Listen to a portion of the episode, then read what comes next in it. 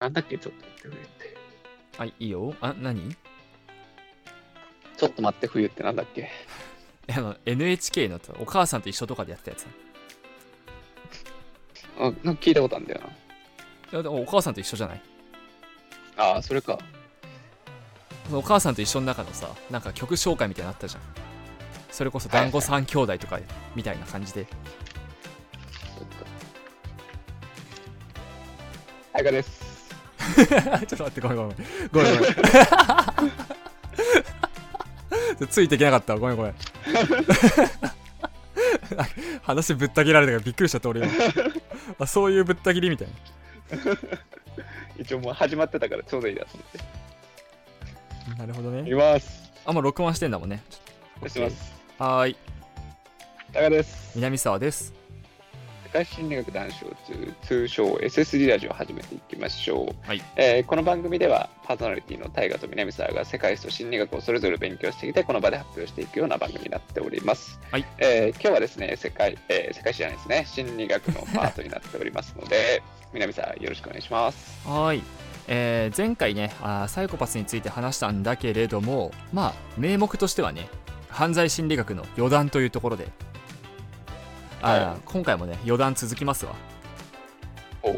余談続くんだけど今回は、まあ、犯罪心理学っつうても、まあ、犯罪ってあー多種多様あるじゃじゃないですかそもそも。犯罪自体、そうそう犯罪自体が。うん。うん、だからなんかそれを一概に語るのもどうなのよっていうお話をね、えーしていこうかなって感じですね。なるほど。うん、例えばだけどあの詐欺をする人の心理と殺人をする人の心理ってまあ一緒って言っていいのみたいなノリだよね。うんなるほどね。うん、まあ、そこについてね話していこうと思いますと。はいはい。いうところでじゃあまずねあ一番、まあ、犯罪と聞いてパッと出てくるだろう殺人についてちょっとお話ししていこうかなと思いますね。うんうん。で、まあ、殺人する人の中で、まあ、かつ心理的に何かしらの欠損があって、まあ、行っちゃうパターンね。はいはいえーのパターンっていうのが、まあ、4つあるんじゃないかっていうねあー枠組みとして言われていて1つが反社会性パーソナリティ障害っていうものを持っている人があー殺人を犯してしまうんじゃないかっていう話。反社会性パーソナリティ？ああはいはいで続いてがあまあ快楽による殺人と。はい。でその次が怨恨。まあ恨みだね。うんうん。で、えー最後に衝動的殺人と。はいはいいうところで、えーまあ、その4つが主に殺人する人の心理状態なんじゃないかってお話ですね。うんうん。でもってあの、まあ、前回のサイコパス診断の話サイコパス診断とかサイコパスの話でもしたけど、うん。えーあ前回のね池田翔事件とかあったじゃないですか。うんうんうん。あったと思うんだけど池田翔事件の人はこの反社会性パーソナリティ障害の方にまあ分類されるんじゃないかっていうふうに言われてますねうんうんでまあサイコパスって一般的に言われるのってなんか快楽殺人寄りじゃない？イメージとしてそうだね。まあ、とうんというところでまたね、あのまあ、そこがあるって前回のね、裏付けプラスワンなんですけれども、えそもそも反社会性パーソナリティ障害ってまず何ぞやっていう話なんだけどね、うんうん。えーまあ、主に診断基準があって、これには。このパーソナリティ障害ですよって診断される基準がありまして、で、まず、その基準のうち一つが、まあ、法法を守る守らないの意味で、えー社会的規範とあー思想がマッチしていないことはいはと、えー将来性の計画を立てられないことい。うん。だったり、まあ、いら苛立ってしまったりとか、まあ、ストレスを抱えた時に、えーまあ、肉体的な暴力喧嘩っていうものを繰り返すことうん。と自分と他人の安全を考えないことそれと、えー無責任であって経済的であったりとか、まあ、法的であったりする義務を果たさないことう。うん。と、えー両親の呵責の欠如と、ああ、サイコパスっぽいね。うん、ここで、ね、ちょっとぽくなってくるよねうん。っていうのを大体15歳以降に持っている人のことを言いますと。はいはいはい。あだから15歳未満の結構さ幼い子供とかでまだちょっと知らないとか法律とかねはいはい。情報を知らない人がこういう思考になっちゃうのって、まあ、反社会性パーソナリティ障害ではないと、なるほどね。うん、あくまで15歳以上であこういう思考を持ってる人がこれに該当するよってお話ですね日本だったら相当やばいけどね。日本だったら相当やばいね15歳日でこれは本だったら15歳未満で、これだ、この状態だったよね。まあでも小学生とかあったらねワンチャンその何？イライラしたらさ暴力振っちゃうみたいな小学6年生ぐらいまでだったらちょっと許されがちじゃない？まあね。ジャイアンとかさ相当やばいと思うけどね。相当やばいといえども、まあ、12までだったらちょっとギリ許せるじゃない？うん。とかねあの経済的な義務を果たさないとかもねあ義務って何ぞやってとこあったりすると思うんで小中学生って、うん。うんうん。なんで日本で言うとまあ15歳高校生だねだから義務教育終わった時点でこれがないってのはダメだよねってお話だねなるほどね。はいはい。っていうのがこの反社会性パーソナリティのこれを欠如してる人が、まあ、殺人を犯しやすくなってくるよって話だねまあイメージつきやすいよねうん。良心がないからとかあの法的な解釈と自分のあ思想が一致してないから犯罪しちゃうみたいなね殺人しちゃうみたいなはいはい。とところですで続いて快楽殺人についてですねね快楽殺人っていうのは、えーまあ、言い方が難しいっちゃ難しいんだけど、まあ、人を殺すことに快楽を覚えるっていうねお話なんだけども端的に言うとはいはい。でそもそも、まあ、その快楽って、まあ、なんなんやねんっていうね、まあ、人にはいろんな 快楽の感じ方あるじゃん。美味しいとかさ。うんうん。あある中でこの快楽殺人の殺人者が、えー人を殺すことによって得る快感は、まあ、性的な快楽だと言われてますね。はあ。性的なんだ。そうそう。だからあー殺人犯っていうのはあ、まあ、性欲が強すぎるみたいな感じだよね。この快楽殺人の殺人者っていうのはうんうん。性欲が強いプラスその性思考がそもそも異常がある人を殺すことによって、えー性欲を満たすっていうねうんうんうん。うんうんうん。性欲を満たすために手そうそう段としてそうそう殺すわけでもないってことでしょ？わけでもないうん。っていうところであーまあそういう快楽殺人っていうのは、まあ、つまりそういうことになってますとうん。基本的にその性欲を満たすための行為であるとはいはいはい。いうところに、えーなってますでもってあの基本的にこれはえー、なんていうの？殺人行為にまあ何？満足するっていうところが基本的に大きくなってくるのではい。あんまりねその反省を促すっていうのが難しい一番難しいタイプっていう感じになってますと言われてますねうん。でもってあのこの無秩序型っていう殺人犯も、まあ、いるんですけれども、はい幼い頃には結構ねこういう経験がある人が多かったりしますさっきのあの社反社会性もそうなんだけどもこれも大体15歳以上でこういう経験を持ってるのがやばいよってお話ですねはい。割とピックアップされがちな子供の頃にそのあ小動物をいじめて楽しんでたみたいなうん。まあ、あれも一種の性的欲求を満たしているあー行動になるんだけれども基本的にはうん。あとまあ興味とかもあると思うんだけどねだけれどもこの思春期以降に性的快楽を殺人によって人を傷つけることによって、えー得ていくっていう考えを持っている人がこの快楽殺人者の、えー心理状態と言われてますという感じですねはいでもってまあ3つ目の怨恨これはもう解説することもほぼほぼないかなと思うんだけどもうん。あの恨みですよね純粋にうん。うん。人に対してあー恨みを持ってるからその恨みを持った対象に対して殺してしまうってやつうん。うん。なんでほぼほぼ解説もいらないかなってとこなんですけど、まあ、そもそもでも殺したいほど恨むことってまあそうないじゃない人生生きててはいはい。でもこの怨恨による殺人を行った人は殺したいほど恨んでしまったと、うんまあ、そこには違いがあってそこは紐解いていかなきゃいけないよねっていうのが、まあ、し犯罪心理学では言われてますとはい。よでもってこの怨恨で恨みで人を殺してしまうまで行行き過ぎちゃう恨みが行き過ぎちゃう人っていうのは、まあ、どういう人なのかっていう研究は今んとこ進んでましてあの親から甘やかされて育った子供がそうなるんじゃないかと言われていますねはいはい。で基本的に怨恨による殺人っていうのは何かを拒絶された時にえんあ恨みが出るとうん。言われていて例えばだけどあの喧嘩してしまったとかっていうのはそんなに怨恨になり得ないとあの、うんコミュニケーション取ってるし喧嘩っていう形で双方関わっているんだけどもあーまあ何かを頼んだら断られたとかうんうん。一緒にいてくれたはずの人がいなくなっちゃったとか。みたいな拒絶によって怨恨による殺人が起こりやすいと言われてますと。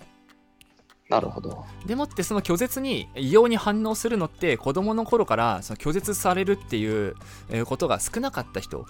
いて当然、うん。甘える相手がいて当然っていう状態だったからこそ怨恨に対してあ怨恨じゃないごめんなさい、えー甘えに対して拒絶に対してちょっと心の余裕がなくなってるんじゃないのかっていうのが一つの見方ですねはいはい。だつまり要するに我慢できなくなっちゃったと拒絶に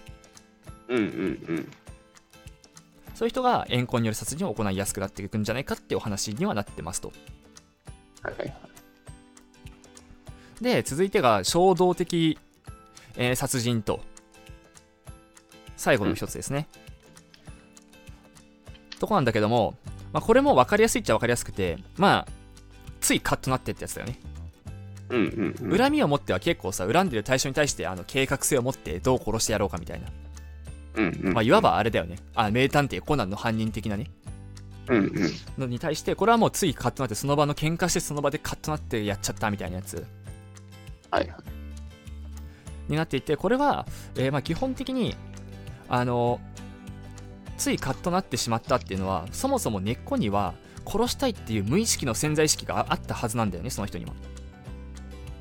ああ、はいはい。でもってそれをあー意識として無意識じゃない意識の部分で法律が決まってるからとかまあさまざまな理由で殺しちゃいけないんだっていう理性で押さえつけてたとうん。でその理性をあー取っ払ってしまった理性がなくなった瞬間についあー手が出るっていう行動が行うとはい。だから殺意を理性でコントロールしていた状態だからまあまあ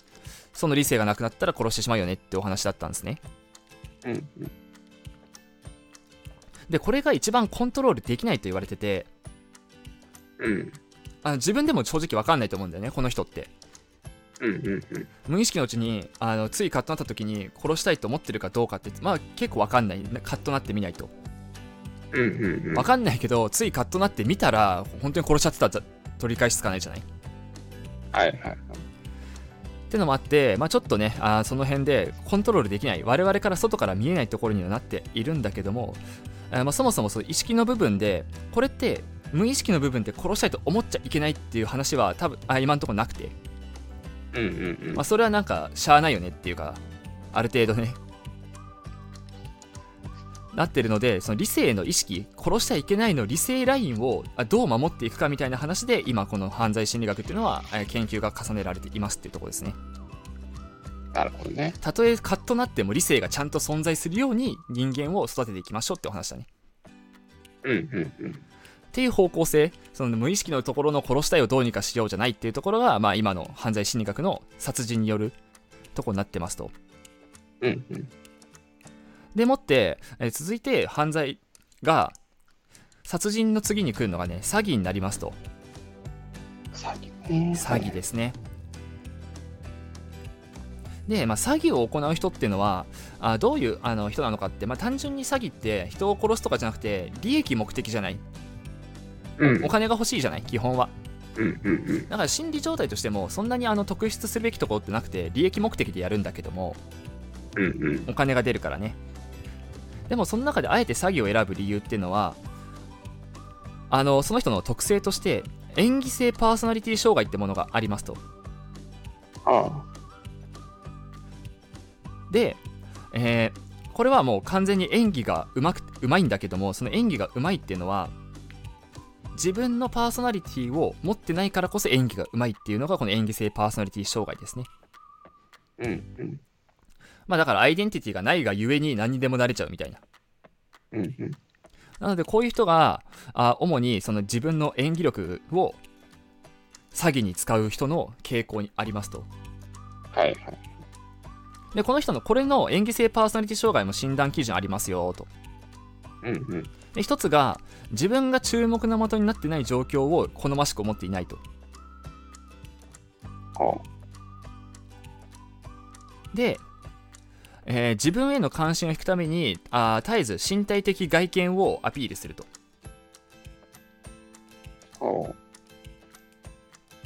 で印象的だけれども中身がない話をすると。話し方をする話をすると。で感情表現が芝居がかっている過激である誇張している。うんうん。でもって、えー非暗示的あー他人の環境の影響を受けやすい人非暗示的。あ暗示がかかりやすい人ってことだねうんうん。っていうのがこの演技性パーソナリティ障害の、まあ、診断基準になってますとなるほどね。なので、まあ、基本的にはあ自分がないっていう状態の人が詐欺をよく行ってしまいますよねってことだねうんうん。まあ、これはね詐欺に関しては、まあ、こうこういう人が多いですよって傾向なだけであってああくまでその利益目的なのと詐欺って検挙応数が少ないっていうのもあってね本当にただただリスクリターン考えたら、え詐欺が一番良かったっていう人もいるっていうのがあーまあ犯罪心理学上そこについては語るとこはないところですねって感じですねなるほでもって他にもまあカルト宗教もあるんですカルト宗教もあるけどそこは今まで語ってきたから割愛していきますとど。はい。でもってあー殺人とは詐欺に続いては自殺になりますとうん。まあ、自殺も犯罪といったらちょっと言い方違うけど、まあ、いわば自分を殺すので、まあ、殺人にはなりますよねっていううんうん。あの法的にどうっていう話じゃなくてね解釈としてねうん。で自殺する人の心理っていうのも一応ありますと犯罪心理学の研究対象ですと、うんうん。で一つがこの自殺されるあー方の特徴として、まあ、自我の、まあ、縮小と、うん自我っていうのは今までのアイデンティティ云々っていうお話というよりは先が見えない未来が見えないっていう方の自我って感じうんうん。あーだから愛する人を亡くしたとか仕事がなくなったとかねうん。そういう時に自分でできる幅であったりとか自分で今後どうやって生きたらいいんだっていうところが見えなくなっていく絶望感っていうのが、えー自殺する人の心理に含まれていますと。で2つ目にあー抑圧された攻撃性っていうものがありますとはい。もともとその人ってあ自殺する人って結構攻撃性が高い人だったということが多いと、うん。でふもう日々不満を抱えているけどもなんとか理性で抑えているような人。っていう人があ、まあ、一気にその枷が外れた時に何かを攻撃したいんだけど理性がとどまって他人を攻撃する物を攻撃するってことができなかった時に自分にベクトルが向いてしまうっていうね。なるほどね。うん。っていう人が自殺する傾向にありますと。で3つ目が一番元も子もないんだけれども現実逃避ってやつですねはいはい。であーまあ現実が今辛いと苦しいものがあるとそういった人があー逃げればこのく苦しみから解放されるんじゃないかっていう考えを持った人うんうん。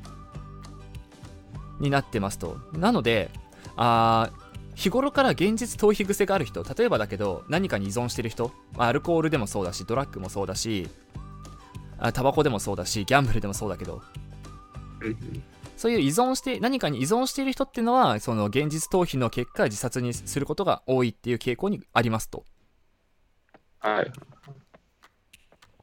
いうところであのあいつが自殺なんて信じらんないみたいなことを言う人もまあまあいたりすると思うんだけど結構あサインとしてそういうところで見えてくるものが多いですよってお話がありますね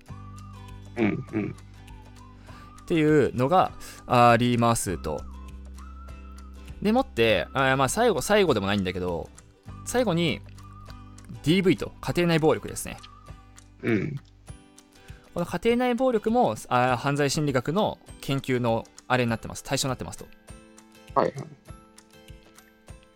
で家庭内暴力が起こる、えー理由というか原因としてはまず経済的問題がありますとはい。でこの経済的問題っていうのが、まあ、実は一番大きいんじゃないかって言われてますねうん。余裕があると思ったら余裕がなくなってしまったっていうパターンうんうん。っていうのがあ大きく夫婦関係のあーき溝をね深めていく要因になっていてそこからさらに発展していって、まあ、さっきと一緒でアルコールとか薬物への依存だったりとかうん。あの予想さしてたよりも子育てが大変だったとか、うん。まあ例えばその疾患を抱えて生まれてきてしまった人とかね。子供がね、っていうところでストレスを抱えてしまう。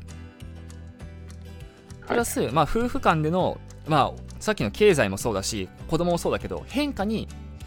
応じた時に、えー変化が訪れた時の不和。2人のねあ仲違いってやつね。意見が微妙に噛み合わないみたいな、そういうストレスとでこのここまでがストレスの話でで最後にあーちょっと関係なさそうなところで言うとあの虐待をしたされた経験を持った人うん。っていうのは手段としてそれが選択肢に入ってしまうっていうところであー家庭内の暴力子供に対してもそうだし、まあ、夫に対しても、えーお嫁さんに対してもそうだけど起こしてしまうっていうふうに言われておりますと。なるほど。というのが、まあ、大体のこの今までの犯罪の、えー起こしてくる人のね精神的な状態でしたと。でもって前まで環境論とかあー話してたのは大体盗難のことと殺人のことが多かったのでうんうんうん。今回に関してはちょっと盗難系はねあ省かせてもらうんですけれどもこれでおおよそ殺人犯罪系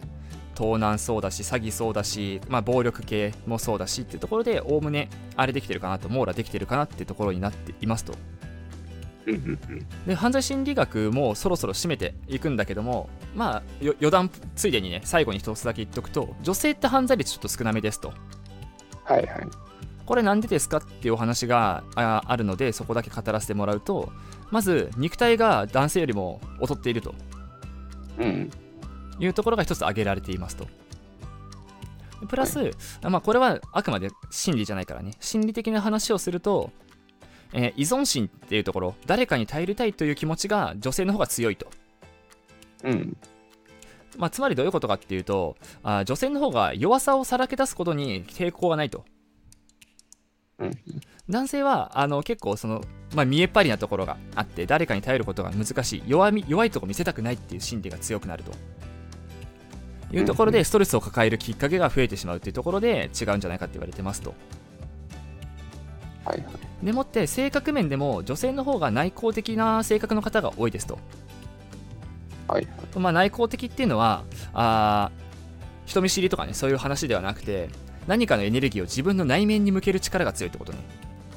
うん。なので犯罪とかしなくてもあー外に向けないから殺人とか犯罪を起こさないとはいはい。男性は外に向ける傾向がある外交的にね何かのエネルギーをなので他人に迷惑をかける犯罪行為に及びやすいっていうふうに言われておりますってところですねなるほどね。っていうのが、まあ、今回のあの犯罪心理学をざらっと見てもうさらっと表面をなぞった、えーあれでしたね余談のお話でしたねうんうんうんうん。ってところで本編はここまでですねなるほどね。まあ、わかるよね。ま あわかるよねおおむねねイメージ通りだよね。イメージ通りだね今まで僕らが育ってきた中で、うんまあ、割とドンピシャの、こう、イメージ通りだよね。実感値がめちゃくちゃあるというか。ああそうねあうん外れたことは何もないよねないね。そらそうよみたいな DTV とかもね、非常にわかる。あーまあでもま DV で言うとその育児放棄とかとはまた別になってくるっていうね、あ、うんうんうん。まあ、あくまで暴力を振るうっていうとこねなるほどね。放置は放置でまた違うのがね心理状態がありますって感じだねまあなんか、男性側が経済力振りかざして奥さん殴るみたいなのがイメージつきやすいけどね。俺が働いてるんだみたい的、経済的問題っていうわけでもないんだもんな。あれでしょ、全体的にこう、経済が、なうんお金がないうんうん家庭とかが起きやすいってことだよね。そうねお金がない家庭になってくるとまあよくあるパターンとしては、まあ、お金がなくなってくるじゃない？うん。なくなってくるとまあ経済的にさ母親がやりくりしてたりするじゃんうん。そのやりくりがあを父親に報告するとはい。最近厳しいんだよねみたいなだからここら辺節約してほしくてみたいなうん。って言うとさ父親側からするとさお前の稼ぎ少ないんだぞって間接的に言われてる気もするしさはいはいはい。するしでそれ自分でも分かってるしでストレスになっちゃうと、はい。見えっ張りだしね。そうそう見えっ張りだしでそれをなんか咎められてる気もするしどうしようもないしっていうところであのその報告を受けると父親が殴っちゃうとかさストレスが溜まってっちゃうみたいなっ嫌だね。ていうパターンが結構往々にしてあるっていうねうん。元を正すとその父親の稼ぎが減ったのが問題だったみたいそういうことだよね。なうん嫌だね。嫌だよねなんかなんかイメージそれもさそれまでな多分仲良かったんだろうなって思うと嫌だよねいや、そこさえさ、うんなんか、取り除いたら DV 起きなかったのにって悲しくない？超悲しい。そうそうそうだよね。だし、なんかこう、なんだろう。これざらっと見て、まあ自殺とかは、まあ心理状態だし、まあしゃあないなとか、こう、いろいろ思ったりとかするけど、DV に関してはなんか割と自傷じゃない？そうね。心理じゃなくてね。なんか、うん。まあ、原因が心理にあるんじゃなくて原因がさ外的要因にあってみたいそうそうそうそうそう。なんか普通にかわいそうっていうか、なかね悲しいよね。そうなんかリストラとかさあ減給料の減額みたいなうん。のが原因で心理に影響を与えてるだけでさ、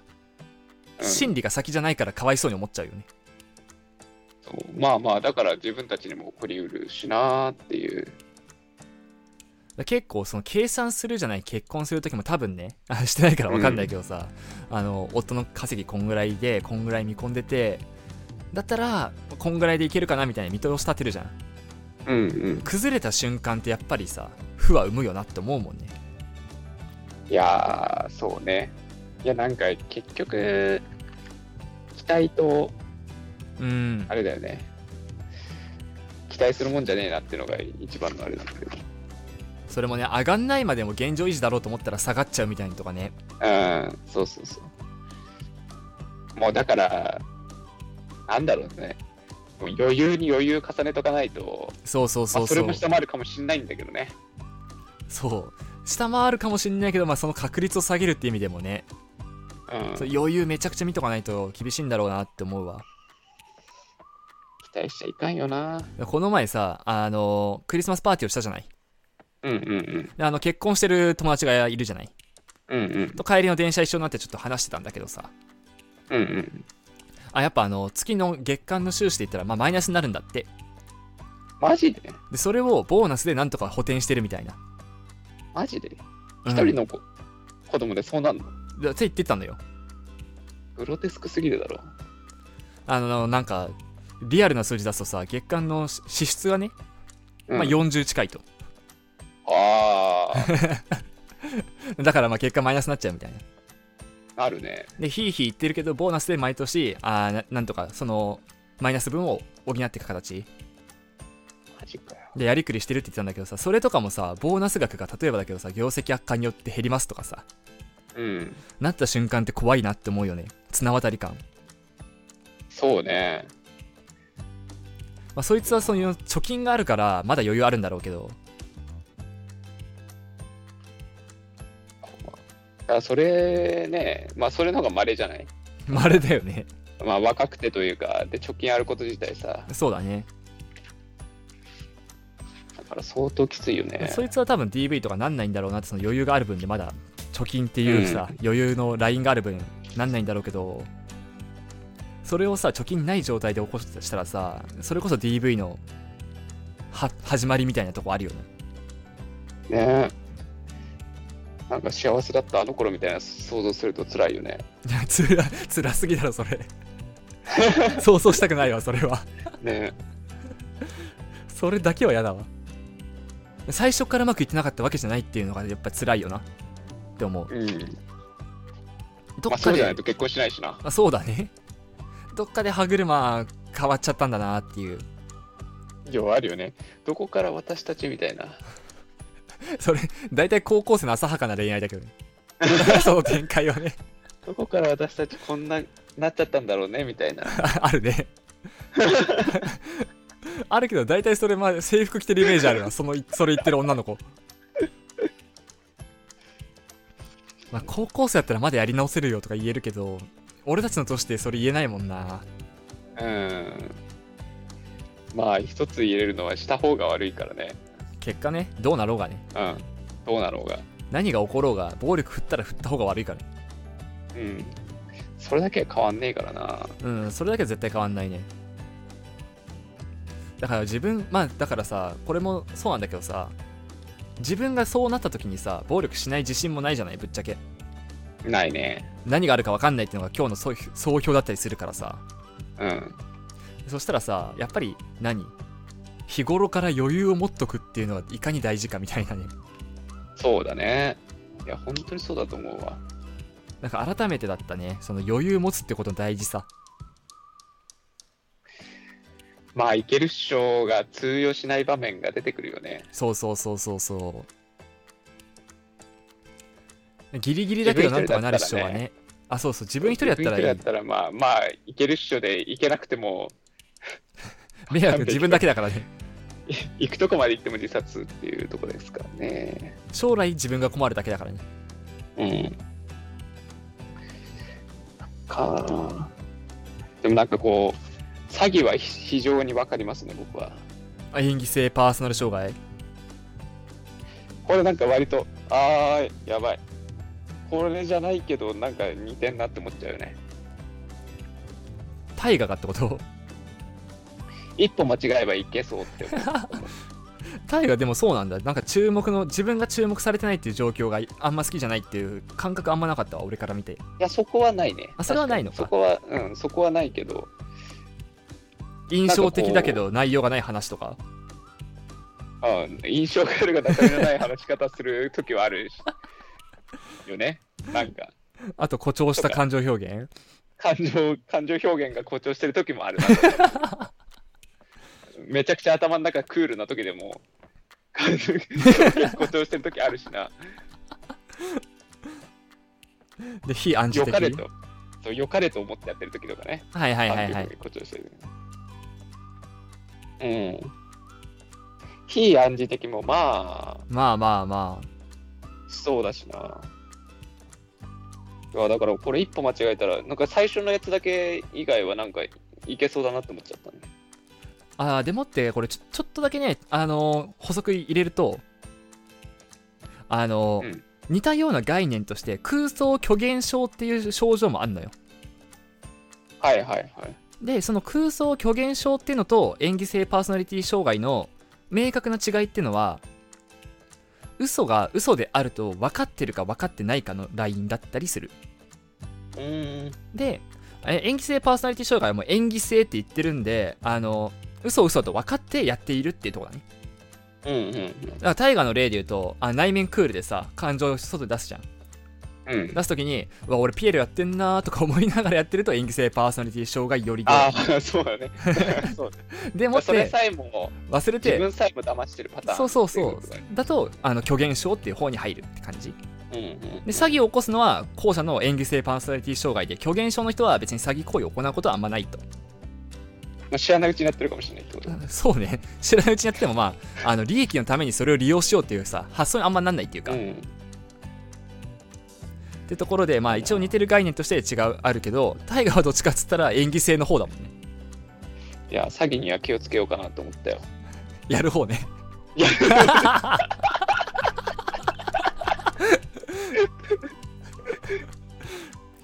詐欺しないように気をつけようと思いましたってなんか新しいわ感想として かかんないようにやろうと思えばできそうだなって思っちゃうもんな、詐欺なんて。えいやノウハウ積んだらできそうだよなタイガーうん。めちゃくちゃ、うん、感情表現、誇張とかは印象があるが、中身のない話し方をする。もうなんか美容室にいる俺みたいな感じだよね。印象があるが中身のない話するとき。美容室で 髪切ってもらってる時のねタイガーに 真埋めだよね、真埋め。なんか無理やり話広げようと頑張るみたいなやつねうん、もっともらしいことを話してるような気がするけど、覚えてはいないみたいな。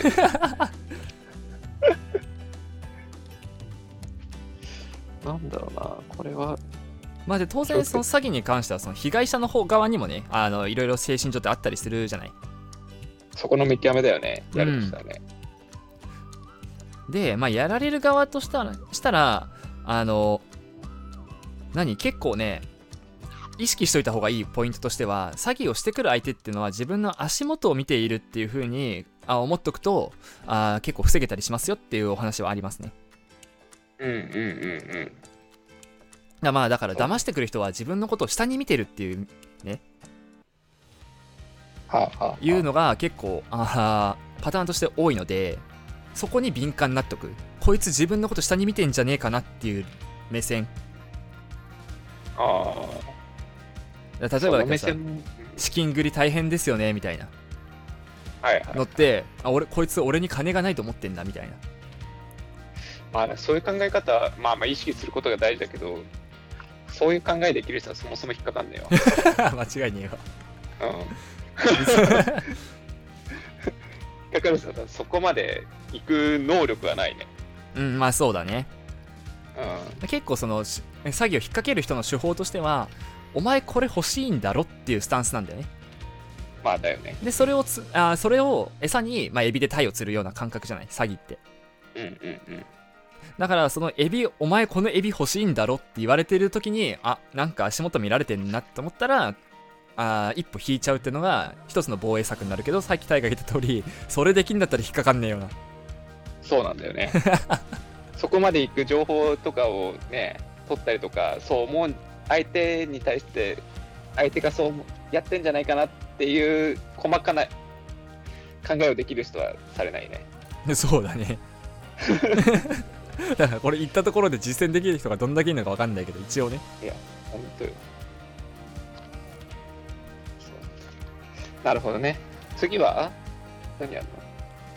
でも次もあ余談余談だね。のああ、余談の話。余談を。はい。で次はあの実際にさ前回も池田翔事件とか話したじゃない？うん。みたいな感じで実際に有名な事件を見てってその有名な事件の、えー例としてこの殺人者の、えー心理状態どうだったのみたいな話で余談していこうかなと思ってますって感じだね。なるほど。で有名どころで言うと、えー池田翔事件秋葉通り魔事件ああ、宮崎勉事件。榊原正人事件とか製鉄バスジャック事件とかその辺が結構あの犯罪心理学上注目される事件なので。うあめっちゃ記憶に新しいけどね。でしょ？その辺全部。うん。その辺の話を心理学をまとめ、えー交えて話していこうかなって感じだね。なるほど。広告期待といったところですね。そうですねじゃあ締めていきましょう。世界心理学談笑中はお便り募集しております。番組の感想や相談なども募集しております。メールアドレスは ssd ラジオ、えー、199にあったマーク Gmail.com です。Twitter の DM でもお待ちしております。はい。それではまた来週お会いいたい。大河と南沢でした